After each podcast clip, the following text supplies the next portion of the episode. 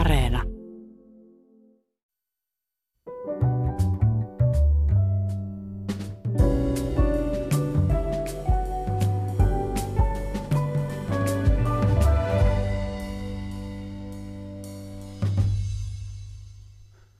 ihmiset, onpa kiva nähdä teidät pitkään kuuman kesän jälkeen. Kyllä teitä oli jo ikävää.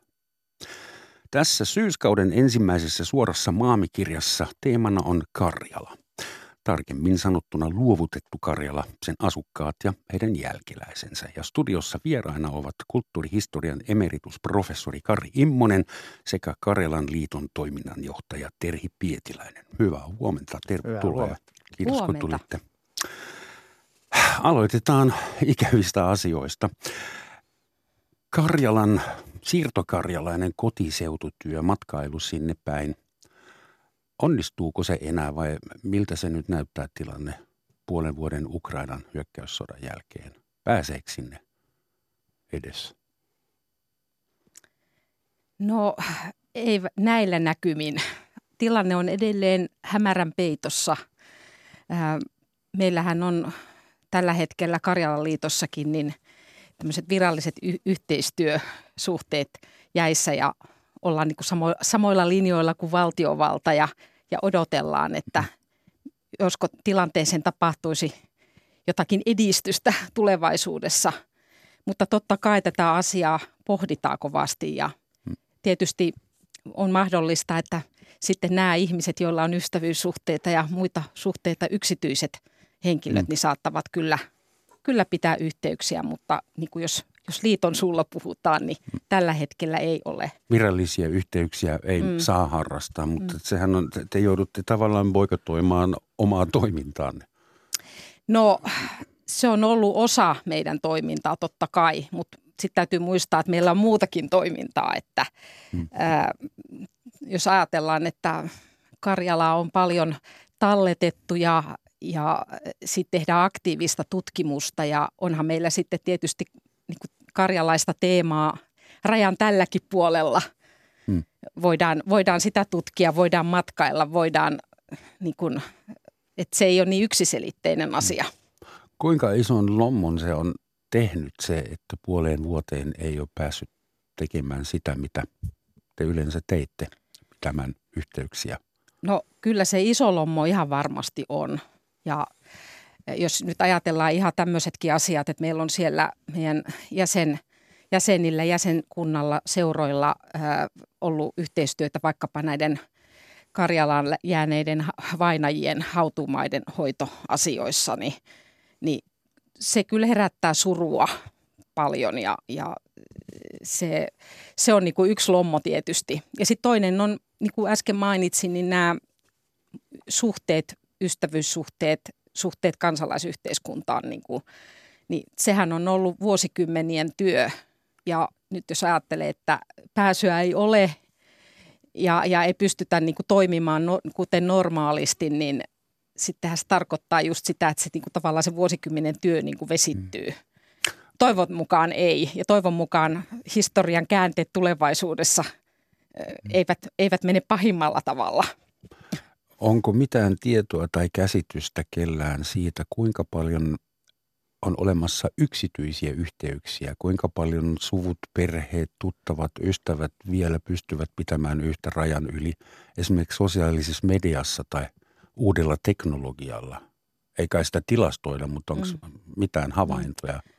No itse ehkä voin sanoa tietäväni, että on yksittäisiä henkilöitä, mutta tosiaan vaikea sanoa, että millä laajuudella tätä on.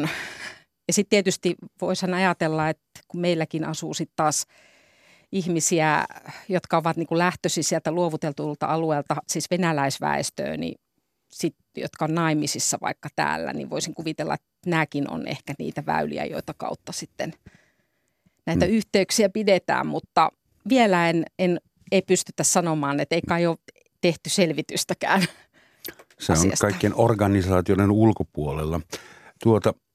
Karjala-lehti joutui juuri tämän kuun alussa lopettamaan.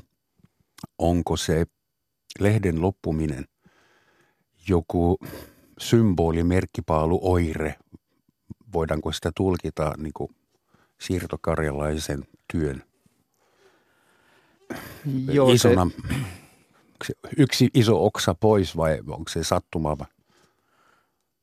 Kyllä, kysymyksessä on se, että on iso oksa pois. Se on ihan selvä asia. Karjala-lehti, riippumatta siitä, kuinka laaja sen käytännön leviäminen karjalaisten ja muiden keskuuteen on ollut, niin sillä on ollut aivan keskeinen rooli tässä niin kuin Karjala-ajatuksen ylläpitämisessä ja myöskin ihan informaation jakamisessa sillä tavoin, että sen kautta ikään kuin evakkoihin ja siirtokarjalaisuuteen ja Karjalaan liittyvää informaatiota on koko ajan levinnyt huomattavasti laajemmin ja kokonaan toisella tavalla kuin niin sanotusti valtalehdistössä, että Karjala-lehtihän on viime vuosina aika paljon tehnyt esimerkiksi Viipuriin ja Viipurista ja muualta luovutetun Karjalan alueelta hyviä erittäin korkeatasoisia juttuja ja näin poispäin. Jos se jää pois, niin se merkitsee ehdottomasti sitä, että Karjalaa koskeva tietämys Suomessa heikkenee ja se on kyllä hyvin surullista sillä tavoin, koska me oltiin selvästi niin kuin etenemässä ennen tätä, no ennen koronaa, mutta myöskin sitten tietysti ennen muuta ennen Ukrainaa, niin oltiin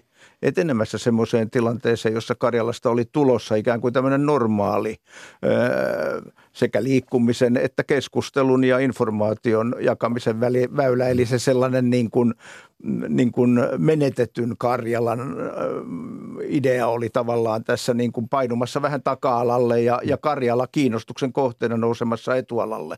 Ja nyt on aivan selvää, että riski siitä, että tässä tapahtuu käänne. Niin. Mutta sä sanoit, että kiinnostus oli juuri nousemassa. Joo. Jälleen, eli lehden loppuminen ei ilmeisesti johtunut siitä, että teemasta ei oltaisi enää tarpeeksi kiinnostuneita, että lehti oltaisi voitu ylläpitää. Minusta se ei johtunut siitä. Oliko se sitä rahoitus, joka rakasi vai? Mä en oletan, itse en tunne tietenkään tätä puolta, mutta oletan, että kysymys on selkeästi rahasta, että meillähän lehtikuolemat on olleet arkipäivää. Karjalan lehti asettuu siihen. Olen itse seurannut esimerkiksi ylioppilaslehtien historiaa. Melkein jokaisessa ylioppilaskunnassa käydään tällä hetkellä keskustelua siitä, että pitäisikö ylioppilaslehdet lopettaa, mikä on tietysti aivan käsittämätön meikäläisen näkökulmasta, jossa on nähnyt, että ne on keskeisiä ja tärkeitä foorumeita. Karjala-lehti on juuri samanlainen. Kiinnostus Karjala-lehteen kohdistuu, mutta se, että konkretisoituuko se sitten tilaamiseksi, niin se on sitten aina toinen kysymys ja siitä on taloudesta. Pysytään vielä hetken ajankohtaisissa asioissa. Karjalassahan tapahtuu, että esimerkiksi vajaat 20 kilometriä Suomen rajalta luovutetun Karjalan alueella – hetkinen, missä sen paikan nyt nimi on, mutta joka Portovaja, en tiedä mikä sen suomenkielinen nimi oli, siellä soihdutetaan $10 miljoonan edestä maakaasua joka päivä, koska Länsi-Eurooppaa ei enää ostaa sitä. Joo. Ja nokipartikkelit ja vaikka mitä siellä syntyy ja leviää, tietysti myös rajan yli. Ja sitten nyt on ollut isokin keskustelu siitä, että Karjalaan pitäisi rakentaa jotain rajavahvistuksia, ei karhuja ja hirveä vastaan, vaan venäläisiä vastaan, ihmisiä vastaan. Eli voisiko käydä niin, että Karjalasta tuleekin yhtäkkiä uudella tavalla kuuma peruna tai kiistakapula? En mä usko, että siitä varsinaisesti kiistakapulaa tulee, mutta on tietysti ihan selvää, että myöskin Suomen NATOon liittyminen tulee merkitsemään sitä, että sen rajan, ikään kuin rajaluonne vahvistuu ja se tulee näkymään molemmilla puolilla rajaa valvonnan lisääntymisen. Nythän Venäjän puolella itse asiassa viime vuosina raja-aluetta on jonkun verran laajennettu ja rajalla liikkumista on uudelleen rajoitettu. Neuvostoaikanahan se oli hyvin tiukasti valvottua ja vähän samantyyppisiä piirteitä on nyt täällä Putinin Venäjällä ollut nähtävissä jo 10-15 vuotta ja luulen, että Venäjän puolella samanlaiset nämä tendenssit tulee jatkossa myös vahvistumaan ja Suomen puolella on vähän samanlaisia. On selvää, että tällä hetkellä on toisaalta sitten aika paljon ylilyöntejä, jotka eivät ole sillä tavoin hyviä. On selvää, että ei meidän kannata palata 20- ja 30-luvun ryssäviha rakenteisiin, että kyllä tässä naapureina tullaan jatkossakin elämään ja venäläisten ja Venäjän kanssa on elettävä. Anteeksi, ryssäsanasta pakko ottaa kiinni, että onko totta, että karjalaiset evakot, jotka tuli sodan jälkeen tänne länteen muun Suomen alueelle, että heitä ryssiteltiin, että se ryssäsana tarkoitti myös karjalaisia? No kyllä tällaista ilmiötä on ollut. Tosin ei välttämättä niin kuin kattavasti, että se on ollut ehkä, no ainakin mitä nyt on tutkittukin, niin ortodoksikarjalaisillahan oli aika hankalaa heidän alueellaan. Että saattoi olla tämmöistä suhtautumista ja just tämä joku pukeutuminen ja tavat ja tämmöiset. Niin kuin, mutta ehkä, no kyllä varmaan kannakselaisetkin on joutunut kokea sitä, että siinähän on tämä kulttuurien kohtaaminen oli semmoinen yksi niin kuin asia osa tätä kokonaisuutta, että siinä niin kuin puolin ja toisin tunnusteltiin ja havainnoitiin niin kuin toisten tapoja. Ja esimerkiksi yksi sellainen asia, mikä oli, että karjalaisilla oli tapa leipoa viikoittain, jolloin kului puita. Ja sitten tämä saattoi olla Länsi-Suomessa esimerkiksi semmoinen kummastelun aihe. Että kylläpäs nyt käytetään puita paljon ja muuta, mutta ne ei kyllä sitten varmaan ole noussut pitkässä, tai miten nyt sanoisin, että niistä ei muodostunut kuitenkaan ehkä niin semmoisia isoja kysymyksiä. Että ne ehkä Itä-Suomessa onkin enemmän puita kuin toisella puolella. Kyllä tuo ryssäkysymys sillä tavoin oli kyllä merkittävä juuri ennen muuta ortodoksi. Karjalaisten Lisalmista ja sieltä Laatokan pohjoispuolelta ja osittain Vienasta tulleiden osalta se oli keskeinen kysymys, mutta nimenomaan ortodoksien osalta. Ja siinä kannattaa kyllä muistaa sekin, että suomalaisethan oli silloin, kun suomalaiset jatkosodassa valtas Itä-Karjalan, niin siellä aktiivisesti papit ryhtyivät ensin käännyttämistyöhön. Eli katsottiin, että ortodoksinen kirkko samastettiin Neuvostoliittoon siellä ja sitten myöhemmin Venäjään ja sillä tavoin niin katsottiin, että suomalaisuuteen kuuluu luterilaisuus. Ja kyllä tämä sitten konkretisoitu. Näitä Laatokan pohjoispuolen väkeähän tuli ennen muuta tuonne Savon alueelle ja näin poispäin. Ja kyllä siellä siis vanhoilla ruotsalaisen seuduilla, niin kyllä siellä se konflikti oli aika iso. Ja sillä oli erittäin suuri merkitys, joka sitten konkretisoitui nimien muuttamisena, suomentamisena ja omasta kielestä luopumisena ja näin poispäin. Ja kyllä ryssittelynä aika konkreettisesti. Ja siihenhän tämä uusi ennen muuta Joensuussa toimiva nuorten ikään kuin tämmöinen aika radikaalikin vastaliike kohdistaa huomionsa, eli että he haluavat ikään kuin palauttaa itselleen oikeuden olla niitä salmilaisia ja puhua karjalan kieltä sellaisessa muodossa, kun se aikanaan on ollut ja osittain edelleenkin. Lehdessä luki pari päivää sitten, että ilmeisesti Venäjän puolella on nyt sotapropagandan merkeissä liikkeellä semmoinen huhu, että Suomi olisi liittymässä NATOon saadakseen Karjalan takaisin. Niin en ottanut sitä kauhean vakavasti. Silloin 80-luvulla, kun saavuin Suomeen, kaverit opetti mulle, että Karjala takaisin, vaikka pullo kerrallaan. Ja mä tajusin, että se oli jo silloin vitsi. Ei kukaan tarkoittanut sitä vakavasti, mutta onko oikeasti Suomessa vielä ihmisiä, jotka aktiivisesti näkevät vaivaa saadakseen luovutetun Karjalan takaisin? Pro-Karelia yhdistyshän on sitä varten ja on kai vielä hämärästi toiminnassa, mutta toiminta on aika paljon kuoleentunut. Se meni vähän sillä viisi, että silloin 90-luvulla kun sosiaalisten järjestelmien ja Neuvostoliitto romahti, niin silloin innostusta tämän asian suhteen aika paljon oli ja esimerkiksi Reenpää, Otavan vanha johtaja Heikki, niin oli tämän Pro-Karelia-yhdistyksen puheenjohtaja ja Rauno Meri, vanha kenraali, oli siinä aktiivisena ja näin poispäin. Siinä oli sellaista ikään kuin todellista tavoiteajattelua, mutta valtiovallan tasollehan se ei koskaan ulottunut ja kun on puhuttu siitä, että Jeltsin olisi ollut valmis luovuttamaan Karjalan Koivistolle, mutta Koivisto ei ottanut vastaan, niin kyllä se on enemmän tämmöistä illuusioiden maailmassa olevaa. Eikä Koivisto olisi voinut olla ottamatta Karjalan vastaan. Se, joka todella haki Karjalaa takaisin, oli tietysti Kekkonen, mutta se ei sitten silloin Rutsevin aikana, mutta se ei onnistunut. Kekkosella hän oli erilaisia suunnitelmia, joita hän myöskin esitteli esimerkiksi Viipurin osalta ja Kannaksen osalta.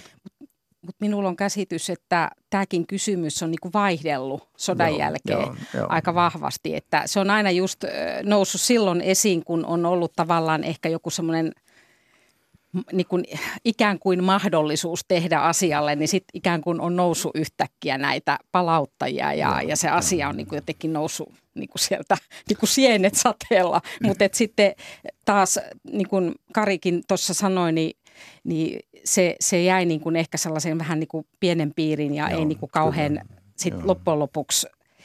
Karjalan liitoskin tehtiin selvityksiä just 90-luvulla, mutta siinä käytiin sitten se keskustelu niin kuin liitossakin kyllä sillä lailla, että se haluttiin niin kuin se keskustelu niin kuin vaimentaa tai ei vaimentaa ehkä, mutta kuitenkin tämmöinen olla valtiovallan niin kuin linjoilla tässä eikä lähteä sooloilemaan niin sanotusti asiassa. Ehkä näissä asioissa ei kauheasti kannattaisikaan sooloilla, mutta tuli mieleen, mä muistan itse näitä aikoja, kun Suomi alkoi jossain vaiheessa varovasti investoida. Esimerkiksi suomalaiset rakennusfirmat kävivät useissa paikoissa, muistaakseni Petroskoissa ja Viipurissa ainakin remontoimassa toki suomalaisten tekemiä vanhoja funkkisrakennuksia ja muita, mutta siitähän piti tulla business ja Saksassa puhuttiin siitä Wandel durch Handel, että muutos kaupankäynnin kautta ja se epäonnistui traagisesti Venäjän kanssa. Että ilmeisesti siitä ei ole mitään jäljellä. Niin olihan sitä niin jo Kekkosenkin aikana Kostamuksessa. Oli tietysti Kostamus nyt on kaikkein merkittävin semmoinen. Joo. Kyllä siellä oli aika paljon aktiviteettia. Myöskin esimerkiksi yliopistot teki erittäin tiivistä kehittämisyhteistyötä sekä Pietarissa että Petroskoissa ja muualla Karjalassa. Ja sitten yritykset, Ponsse nyt ehkä metsäyrittäjänä kaikkein voimakkaimmin on siellä ollut läsnä ja näin edelleen, mutta ongelma on tietysti ollut koko ajan ja nyt erityisesti se, että kun Venäjällä ei ole oikeusvaltiota, niin se tarkoittaa sitä, että myöskin taloudellisen toiminnan juridinen perusta on riittämätön ja se tuo koko ajan sellaisia riskejä, jotka nyt äärimmäisyydessään sitten Fortumin kohdalla tällä hetkellä ja muiden kohdalla konkretisoituu, että mä luulen kyllä, että nyt tämän Ukrainan jälkeen niin menee kyllä vuosikymmeniä ennen kuin mitään suurempaa investointitahtoa Karjalaan löytyy. Suomalaisilla oli ja on halu toki vaikuttaa siellä. Viipurissahan tilanne on ollut se, että siellä on, Viipuri on hienossa kunnossa tällä hetkellä ja siellä on tehty erittäin laajasti korjaustöitä ja näin edelleen, mutta ainoastaan kirjastoon, Viipurin kirjasto on se, jossa suomalaiset on ollut aktiivisesti mukana. Sitten suomalaiset on toki rakentaneet Viipurin erikseen, siellä on iso alue siinä rannassa, jossa on asuinrakentamista. Ja siihen liittyy tietysti menneinä aikoina juuri se, että se entinen kotiseutu on ollut sillä lailla tärkeää, että on niin kuin karjalaisetkin monet katsoneet, että se on niin kuin meidänkin etumme, että meillä on siellä, että siellä ei ole tavallaan niin kuin kehitys mene niinkään taakse, vaan mieluumminkin eteenpäin.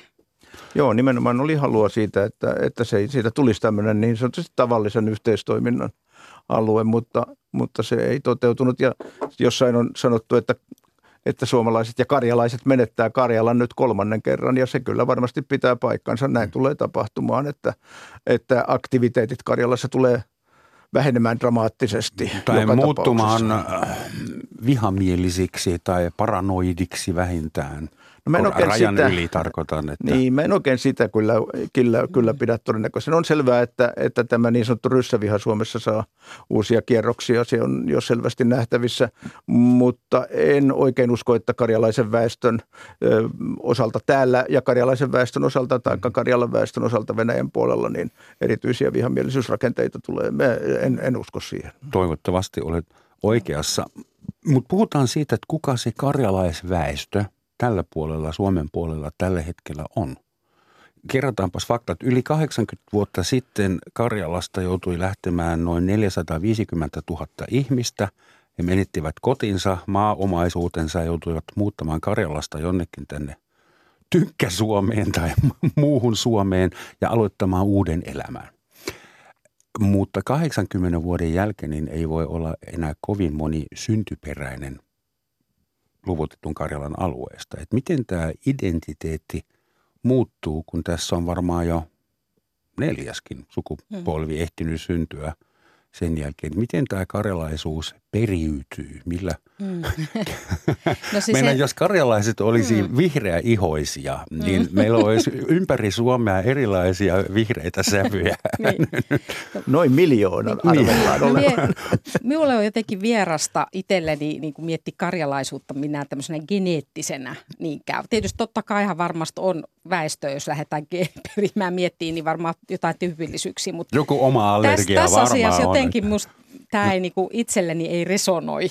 Näin vaan itse näen tämän karjalaisuuden enemmän tämmöisenä henkisenä identiteettinä ja on luonnollista, että identiteetit muuttuu. Että eihän koskaan mikään identiteetti ole ollut aina sitä semmoinen staattinen rakennelma. Ja totta karjalaisuudessa niin ainakin itse, jos ajattelee siirtokarjalaisuutta nimenomaan nyt tämmöisenä ryhmänä, joita yhdisti tämä yhteinen kohtalo, niin siellä on ollut hyvin monenlaisia identiteettejä. En tiedä, ovatko kaikki kokeneet itsensä karjalaisiksikaan. Ainakaan Heikki Varis jo tämän omassa tutkimuksessaan totesi 50-luvun alussa. Mutta sitten tietysti ne, joille tämä asia on ollut tärkeä ja varmaan hyvin monille on ollutkin, niin se on myös sellainen ehkä asia, mikä on siirtynyt toisaalta perheissä, suvuissa ja sitten toisaalta just tässä yhdistyskarjalaisuudessa. Eli on ollut nämä pitäjäyhteisöt, karjalaiset seurat, joita perustettiin sitten heti sodan jälkeen näiden menetettyjen kuntien tilalle.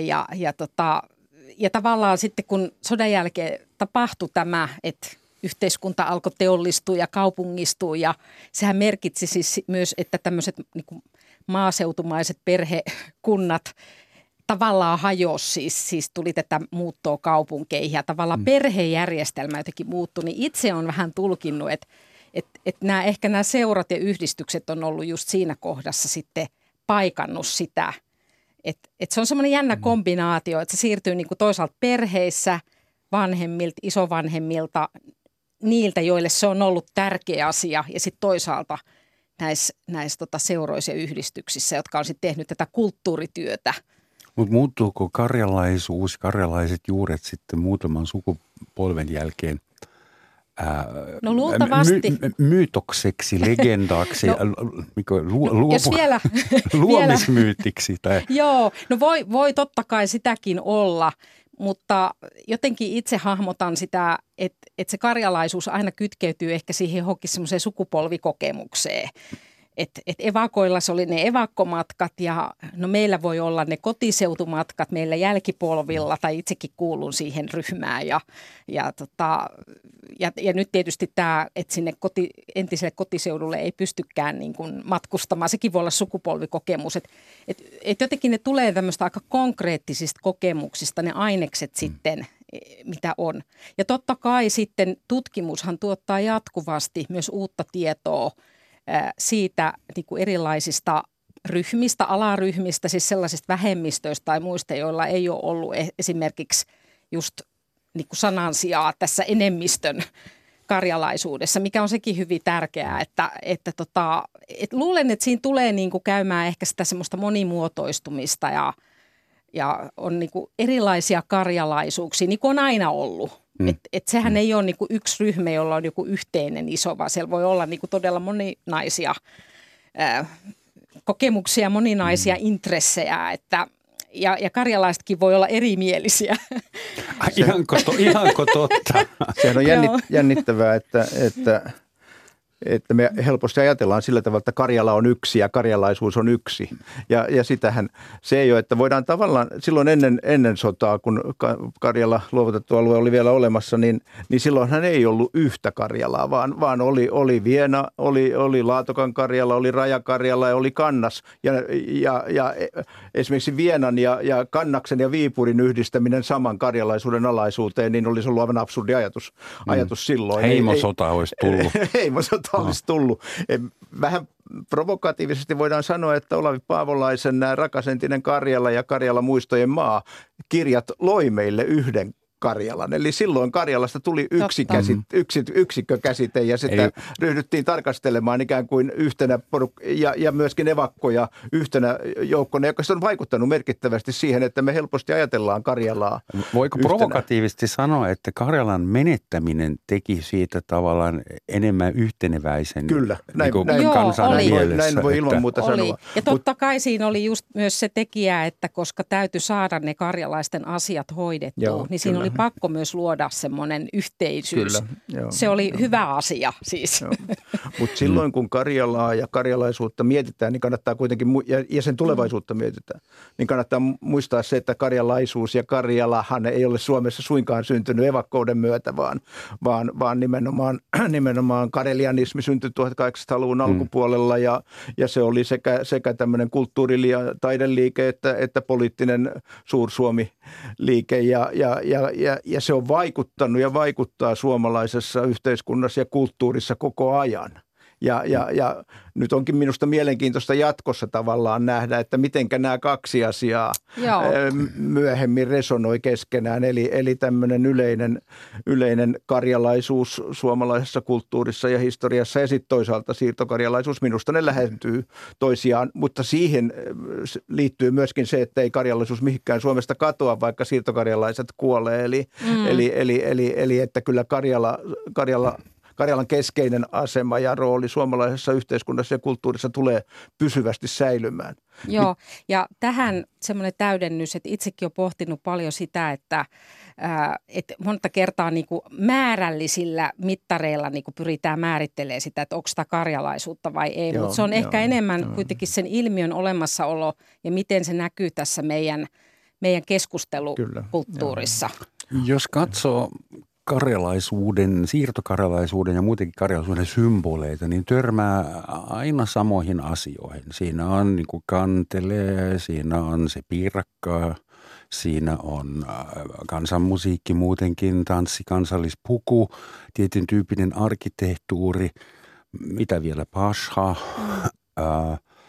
mutta ne on kaikki enemmän tai vähemmän perinteisiä ja folkloriikka asioita. Että löytyykö jostain uutta dynaamista underground-karjalaisuutta, digitaalista, onko karjalaista gangsta-räppiä olemassa? Tuli esimerkiksi mieleen Kalevala, joka liittyy tähän karelianismiin ja tähän legendan luomiseen, koko Suomen narratiivin luomiseen. Kalevala koru esimerkiksi ja myös story on lyönyt läpi jossain määrin aika hyvin heavy-musiikissa. Yhtäkkiä on nuoria tatuoituja, parrakaita tyyppejä, jotka huutaa Kalevala-värssyjä. Onko teidän mielestä mahdollista saada semmoinen Karjalan renessanssi aikaan vai onko se syntymässä? Minusta se on jo niinku käynnissä. Et se on jännä, että usein karjalaisuuteen niinku ulkopuoliset usein niin kuin, tarkoitan ulkopuolisella nyt ehkä sellaista, joka ei ole Karjalassa syntynyt ja joka on puhtaasti utelias, niin se mielikuvat on yllättävän stereotyyppisiä. Mut ehkä karjalaisten keskuudessa enemmänkin tunnetaan näitä tulkintoja ja tunnetaan näitä eri karjalaisuuksien piiristä nostettuja tulkintoja. Et kyllähän on niin kuin tämmöistä modernia musiikkia ja räppiäkin varmasti on nyt, en muista ihan tarkkaan, mutta ainakin, ja sitten Petroskoissahan on ollut sitten tätä karjalankielistä myös tämmöistä niinku uutta musiikkia, että ja karjalaiset tietysti ehkä tuntee ja tietää niitä, että ulkopuolisille ehkä, tai muille, jotka katsoo ulkopuolelta karjalaisuutta, niin heille se saattaa tiivistyä niinku johonkin Karjalan piirakkaan tai kanteleeseen, mutta se on ehkä virheellinen. Joo, ja toi onkin mielenkiintoinen kysymys, toi niin kuin karjalaisuuden ja Kalevalan ja Kalevalaan liittyvän problematiikan liittyminen toisiinsa, että Kalevala tietysti kantaa mukanaan juuri näitä monia sellaisia myyttejä ja tarinoita, jotka me liitetään myöskin Karjalaan ja karjalaisuuteen ja sillä tavoin, että jälleen just se, että mitä karjalaisuudelle tapahtuu, niin kyllä Kalevala pitää Karjalasta huolen, jos näin sanotaan.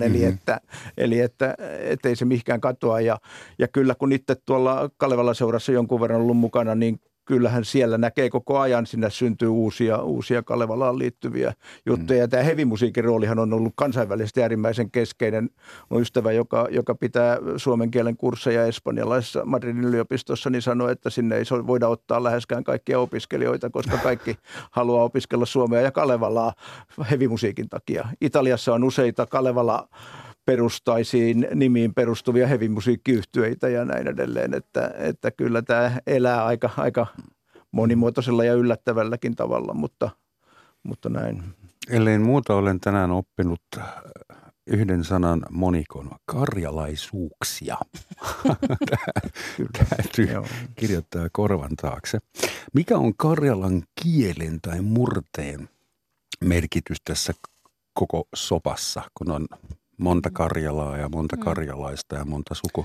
No, karjalan kielihän on nyt hyvin ajankohtaista, eli sille halutaan parannusta suhteessa muihin meidän kieliin.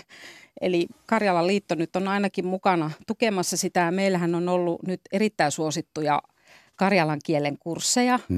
Viime keväänä kaikki kurssit meni täyteen. Siellä oli hyvin nuoria osanottajia, siis meidän näkökulmasta nuoria, alle 30-vuotiaita. Ja nyt käynnistyy sitten tänä syksynä uudet, että ne, jotka ei päässeet, niin sitten pääsevät jälleen kursseille. Että se on tärkeä asia, ja Anneli Sarhimaahan just tuossa joitain vuosia sitten teki hyvinkin ansiokkaan tutkimuksen just tästä, että miten niin kuin vaietut ja vaiennetut. Kuinka paljon karjalan kieli, eroaa suomen kielestä? Enemmän tai vähemmän tai saman verran kuin esimerkiksi viron kieli? Oma kielensä on. Se on oma kieli. Nykyiset katsotaan omaksi kieleksi ja Karjalassa on, karjalan kielessä on siellä nyt kolme kielimuotoa tällä hetkellä. Karjalan kielihän sinällään katsotaan nyt, onko se kansalliskieli, se käsite, joka on, eli sillä on samanlainen asema kuin saamen kielellä. Ei ole ihan samanlainen kuin saamen kielellä, mutta vielä. Ei ihan vielä, mutta saman suuntaan kuitenkin on edetty ja karjalan kielin harrastus ja opiskelu elpyy. Se on kyllä selvästi tämän niin kuin nuoren polven ikään kuin heräävän karjalatietoisuuden osa minusta keskeisesti, vaikka toki siellähän on ortodoksen kirkon puolella karjalan kieltä on pyritty aktivoimaan jo pitkän aikaa ja näin poispäin, mutta kyllä. Kielen puhujia on tuhansia. Joo, kyllä. Voiko Suomessa karjalan kielen asema tai sen lokaalin identiteetin asema nousta nyt vastareaktiona siihen totalitarismiin, joka Moskovasta avoimesti tulee? En mä usko, että se varsinaisesti tulee riittymään siihen, mutta se on kyllä minusta yksi, mikä saattaa siihen vaikuttaa, siitä en ole kyllä varma, niin on se, että nythän Karjala-harrastajat nimenomaan Vienan ja Pohjois-Karjalan ja myös Petroskoin osalta niin seuraa hyvin aktiivisesti näitä Karjalassa tuotettuja nettisivustoja, Facebook-sivustoja ja näin poispäin. Niitäkin seuraa niitä päivittäin ja sillä tavoin tavallaan se ikään kuin sekä karjalan kieli että, no siellä se on sekakieli ihan toisella tavalla kuin täällä, mutta joka tapauksessa niin se on todellisuutta, läsnä olevaa todellisuutta toisin kuin ennen netin aikakautta ja se on kyllä varmaan yksi tekijä, joka rakentaa näitä yhteyksiä rajan yli ja jolla on myöskin täällä kielen harrastuksen alueella kiinnostusta. Karjalassahan tällä hetkellä itse asiassa tämä karelianistinen tai Karjalaan liittyvä traditio, Kalevalaan liittyvä traditio on paljon voimakkaammin arkipäivässä esillä kuin meillä. Totta. Mitä tämä tarkoitin? Nouseeko se nyt, kun paikallinen identiteetti on parempi kuin kansallinen? Mutta sitten vielä noista murteista, niin mitä niin kuin luovutetus Karjalassa sitten muualla on puhuttu, eli suomalaisväestön keskuudessa, niin siinä on varmaan käynyt niin, että niitä taitajia on niin kuin aika vähän. Tietysti ne on ollut osin lähellä toisiaan, mutta onhan niissäkin ollut pitäjäkohtaisia eroja. Että joitakin tämmöisiä murteen taitajia on ollut esimerkiksi meillä Karjalan liiton piirissä, että on ollut tämmöisiä, jotka on niin kuin, kirjoittaneet kaunokirjallisia tekstejä, muistelutekstejä ihan sillä oppimallaan murteella. Ja sekin on semmoinen asia, musta viehättävää olisi ja mukavaa, että jos näitä murteita säilyisi. Ja niitä on jonkin verran myös sitten tallennettu.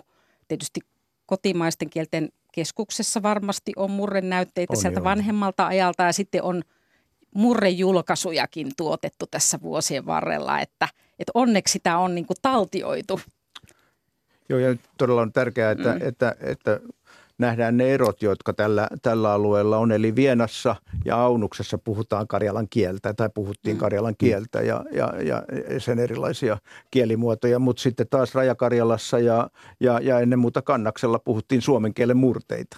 Ja se on nimenomaan tämä ero on, nähdään nykyään aika selvänä. Ja.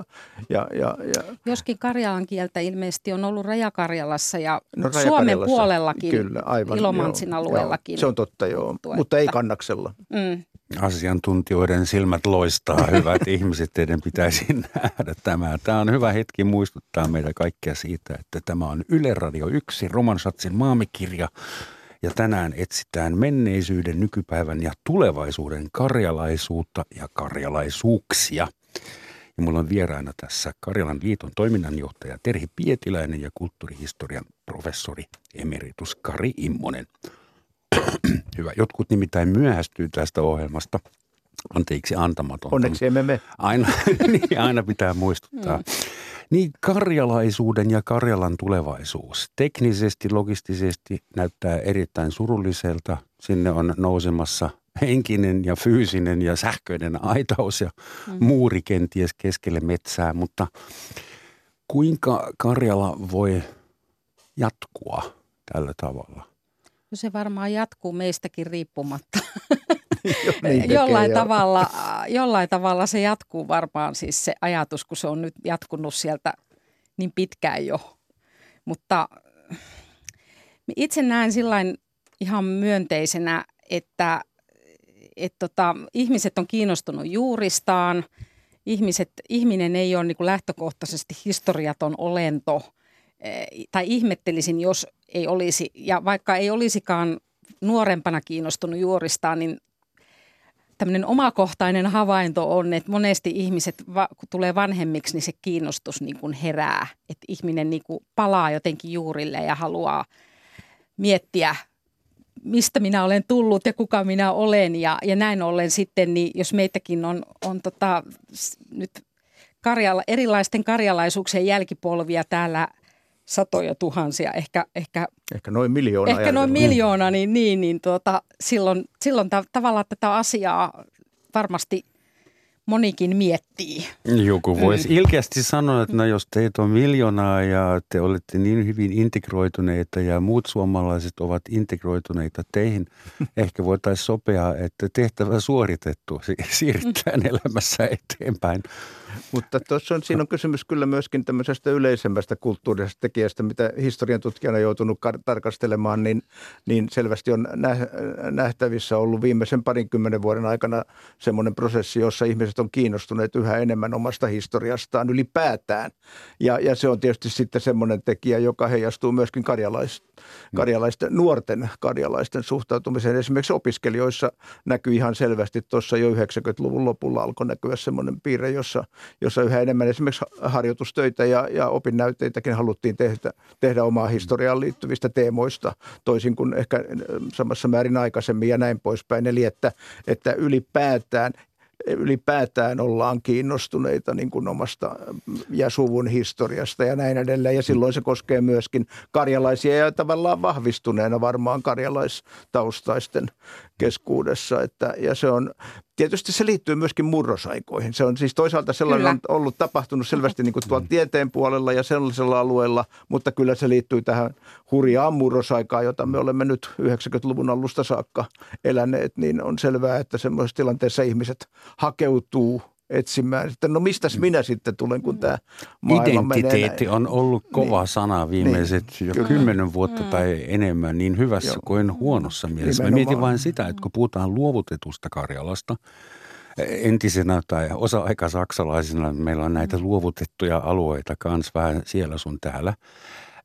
Ensimmäinen sukupolvi oli nämä ihmiset, jotka oikeasti luovutti jotakin ja joutui lähtemään henkensä edestä enemmän tai vähemmän dramaattisesti, mutta nykyinen siirtokarjalainen 20-vuotias asuu Helsingissä, niin eihän se ole koskaan luovuttanut kellekään yhtään mitään, eikä koskaan tuntenut mitään menetyksen tunnetta tai ei se voi haikailla takaisin. Mm-hmm. Niin kuin mä sanoin, että mua ei voinut saksalaisena jälleen yhdistää, koska mä synnyin jaetussa Saksassa, että se siitä, että kuinka voidaan ylläpitää identiteettiä, joka on tarpeeksi vahva, että se riittää liitoksi, kymmeniksi yhdistyksiksi ja niin edespäin. Miten se estetään vesittymästä? No siis edelleen, kun mainitsin tuon sukupolvikokemuksen, niin jollain lailla musta tuntuu, että ne sukupolvikokemukset on niitä konkreettisia asioita, joihin ne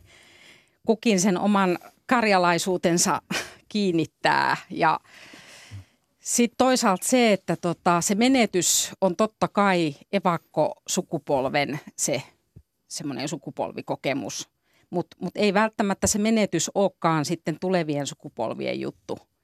Totta kai siis voidaan ajatella, tai musta tuntuu, että se pehmenee se ajatus, että se menetyshän koskee siis niitä, jotka konkreettisesti menetti jotain, mutta me luulen, että se pehmenee jotenkin tulevilla sukupolvilla sillä tavalla, että se nähdään niin kuin rikkautena, että se ollaankin saamapuolella.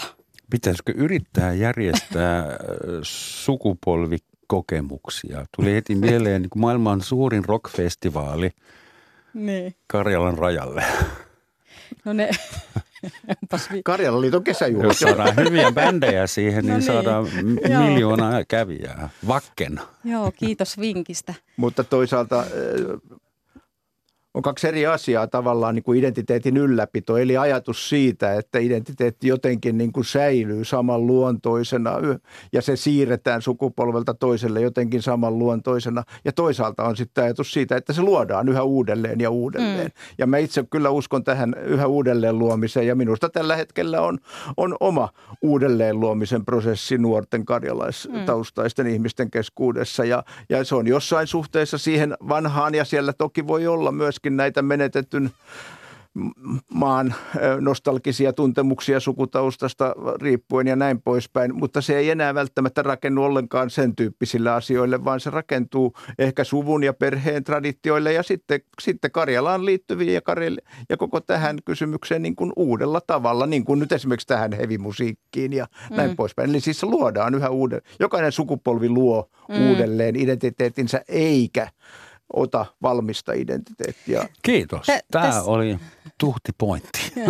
Tässä oli vielä yksi sellainen esimerkki, että silloin 60-luvun alussahan Karjalan liittokin pohti, että pitäisikö laittaa pillit pussiin ja lopettaa toiminta. Mutta eikä mitään. Silloin oikeastaan se suurin karjalaisen kulttuurin tämmöinen renessanssi alkoi liiton ja alkoi oikein sellaiset hurjan toiminnan vuodet, että aina me ei voida myöskään ennustaa historiaa. Että se tavallaan se historiallinen tilanne luo meille ne raamit ja me sovittaudutaan niihin. Mistä se sun mielestä silloin johtui se uudelleen elpyminen ja uusi renessanssi, kun te meinasitte jo laittaa pillit pussiin? No se johtui varmaan siitä, että tietty suuri joukko ihmisiä oli tullut sellaiseen ikään, että he niin kuin just alkoi katsoa taakse.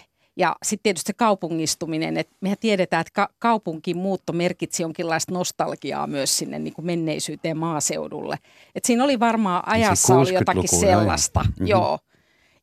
Ja sitten tietysti se, että kun ne, jotka oli nuorina lähteneet ja sitten kun he vanheni, niin heillä alkoi olla aikaa ja kiinnostusta. Ja ehkä se sitten niinku, muutenkin alkoi niinku yhteiskunta olla jollain lailla kypsä siihen, että tämmöinen just tämmöinen folklorismi ja folkloren kerääminen ja tämmöinen niin kuin oman kulttuurin niin kuin arvostaminen niin kuin tuli jotenkin muotiin myös muualla maailmassa. Et se oli myös, siihen vaikutti myös niin kuin nämä tämmöiset globaalit virtaukset ilman muuta. Mutta että jos ajatellaan, että 60-70-luvulla, jolloin ei niin kuin vielä suurimittaisesti Karjalassa käyty, vaan lähinnä jonkun Leningradin matkojen yhteydessä, niin silloin kuitenkin aika paljon kanssa kerättiin perinnettä, vaalittiin murretta. Sitten karjalaiset rakensi, niin liitollakin oli oma tunturihotelli Ylläksellä ja sitten tuli Karjala-talo 74. Se oli sellaista todella niin kuin, omiin silmiin niin se näyttäytyy semmoisena niin kuin suuren eteenpäin menon aikana. Karjala-taloja on edelleen. En tiedä kuinka monta, mutta siis Helsingissä on tosi komea. Olen itse saanut siellä esiintyä useita kertoja, mutta yhdelle Karjala-talolle kävi köpelösti Joensuussa. Siitä tuli rockklubi, legendaarinen nimeltä Kerubi, ja sekin on vissiin jo kiinni nykyään. Eli onko tämä infrastruktuuri, pitääkö siitä pikkuhiljaa nyt luopua vai onko se handlattavissa juuri ja juuri? Miltä näyttää tämä infrapuoli, kokoontumispaikat ja... Uskoisin, että tarvetta kokoontumisille on. Että tämä korona-aika nyt tietysti oli tämmöinen digiloikka vähän jokaisellekin, mutta uskon, että aina on sille semmoiselle kasvokkaiselle kokoontumiselle niin kuin tarvetta. Että sitä ei korvaa sellainen niin kuin virtuaalinen tapaaminen. Mutta yhteislaulu kai... saattaa olla niin, tärkeä myös. Mutta sitten ehkä just kaupunkikulttuuri on tuonut nyt paljon semmoisia innovatiivisia tapoja kokoontua yhdessä. Et ehkä tähän rinnalle tulee sitten näitä muitakin tapoja. Ja totta kai sitten myös tämä, että tosiasiahan on, että paljon on internetissä sitä toimintaa myös. Mutta siinä rinnalla sanoisin. Että sitten tietysti enää ei ehkä ne ihan semmoiset samat tavat toimi niin kuin 70-luvulla, että en tiedä käyvätkö yhteisöt tansseissa keskenään tai siis tämmöisissä niin kuin niin, mutta humppaa siis tanssimassa. Ruokapuoli toimii, älkää sitä muuttako. Tuossa talojen osalta niin varmaan siinä on kyllä vähän samanlaista kehitystä kuin minkä tahansa järjestötalojen osalta, että kaikki järjestötalothan ovat Suomessa tällä hetkellä vaikeuksia, on ne sitten työväentaloja taikka vanhoja nuorisoseuran taloja taikka mitä tahansa, niin nämä karjalaisten perinteiset kokoontumistilat on samalla tavalla sekä taloudellisessa että sitten niin kuin ihmisten käyttäytymisen muutokseen liittyvästä syystä vaikeuksissa, että koska niihin perinteisesti on kiinnittynyt tietyn tyyppinen toiminta. Ja sitten jos niin kuin toimintatarpeet ja halut muuttuu, niin silloin niitä talojakaan välttämättä ei olla enää käytetä siihen, mihinkä niitä on aikaisemmin käytetty. Ja silloin kaikki Karjala-talot ovat varmaan tällä hetkellä taloudellisissa vaikeuksissa. Tänä kesänä pidettiin, Raumalla of all places, 2 koronakesän tauon jälkeen 70. toiset karjalaiset kesäjuhlat, ja sinne tuli yli 10 000 ihmistä eri puolilta Suomea. Eli suureksi iloksemme. Ei tässä kyllä toivo menetetty suinkaan. Kun valmistauduimme tiimin kanssa tähän ohjelmaan, niin kaveri sanoi, että kelaa Roman, jos Viipuri olisi jäänyt Suomelle silloin, miltä Etelä-Suomen rannikko näyttäisi ja miltä nyky-Suomen urbaani kulttuuri näyttäisi? Helsingillä olisi vakava kilpailija, kohtalaisen lähellä kansainvälinen satamakaupunki, jossa puhutaan kieliä ja jossa on vähän enemmän historiaa. Suomen rakenne olisi vähän toisenlainen, se on ihan... Koko ihan Suomen rakenne olisi vähän toisenlainen. No, okay. Satamatoiminta ja kaikki tällaiset olisi vainottunut ehkä eri lailla. No joo, Viipurin satama kuitenkaan ei taas, siinä ei ole laajentumismahdollisuutta, että sinne olisi täytynyt sitten rakentaa, mutta siellähän saarilla on mahdollisuus sitten kyllä tilaa. Sinne jäi luukkuun jo 1200-luvun saksalaiset kauppiaat välillä, kun satama siellä. Se pitää paikkansa jo. Ne oli pienempiä laivoja kuin nykyiset. Yksi kysymys vielä, että kun ei vielä 60-70-luvulla, mutta 90-luvulla tehtiin paljon matkoja ja siellä suomalaiset välillä koko suku kävi isoisän ja isoäidin kanssa jossain luovutetun Karjalan alueella katsomassa, mikä on jäljellä suvun vanhasta talosta. Ja kun yleensä ei ollut kauheasti mitään jäljellä suvun vanhasta talosta, niin joku opetti mulle sanan kivijalkaturismi. Onko se ilkeä sanaa? Saako sitä käyttää vai? Totta kai sitä voi käyttää, se on vähän huvittunut. Se on ihan sellainen lempeän humoristinen ilmaisu. Katsomassa jotain kyllä homeisia vanhoja kivejä. Ja kyllähän siellä siis myös oli niitä ihan jäljelle jääneitä talojakin. Kyllä. Että sekä että. Jossa asuu joku ihan muu. Joskus pelkkää pusikkoa. Joo. Kyllä. Itsekin olen käynyt. Mutta onhan siellä sellaisia esimerkiksi Kurkijoki, joka on säilynyt suurin piirtein kirkonkylä. Itse asiassa on parhaiten säilynyt 30-luvun suomalainen kirkonkylä, niin onhan siellä tällaisia kokonaisuuksia varsin. Paljon Sortavala on varsin hyvin säilynyt. Viipuria pommitettiin, mutta Viipuri on itse asiassa aika paljon sen näköinen kuin se on ennenkin ollut. Ja todella, että kyllähän on paljon paikkoja, jotka ovat, joissa sä voit mennä samaan paikkaan kuin mikä on ollut aikaisemmin, mutta sitten toki tämä maaseudun kivijalkaturismi on juuri tätä. Mulla on tässä kädessä juuri tänä vuonna ilmestynyt kaunis kirja Sirpa Pääkkösen tekemä, ja se on nimeltä Karjala sydämessä, alaotsikko Elämänvoimaa itäisistä juurista, ja se on hyvin just semmoinen aika haikaileva teos, ihania vanhoja valokuvia. Mun viimeinen kysymys on, kun tässä lukee Karjala sydämessä, niin kuinka totta tämä on teidän mielestä? Kuinka paljon Karjala on suomalaisten sydämessä vuonna 2022? Kyllä. Kysymys siitä, että mitä tarkoitetaan, kun puhun. Kyllä tunnesuhde Karjalaan on aika vahva. Kyllä se on minusta ihan selvä, eikä se koske pelkästään karjalaisia. Itse olen hyvä esimerkki siinä. Minulla ei ole siitä Karjala-taustaa, mutta olen erittäin aktiivisesti Karjalaan. Ja minulla on tunnesuhde Karjalaan. Ja mä luulen, että kyllä meitä on paljon. Ja jos ajattelee vielä, kuinka paljon asiasta keskustellaan mediassakin, niin minusta se kertoo siitä, että asia on monelle läheinen. Kyllä. Nyt tekisi mieli kysyä vielä, että voiko karjalaiseksi tulla, mutta en. Voi tulla, voi. Joo, tervetuloa. Voi tulla. Kiitos. Helsinki on jo tarpeeksi kova uusi ympäristö. Suuret kiitokset, Terhi ja Kari. Tämä oli ainakin minulle hyvin opettavaista. Niin kuin aina, lopuksi vielä sitaatti, ja se tulee Sakaris Topeliuksen suusta, mieheltä, joka on keksinyt tämänkin ohjelmasarjan nimen. Ja hän sanoi joskus ajat sitten, mutta millekään kaupungille ei tulevaisuus hymyile toiveikkaampana kuin Viipurille. Outs.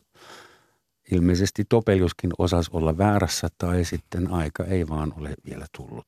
Kiitos kaikille ja kohti uusia karjalaisuuksia. Kiitos. Kiitos.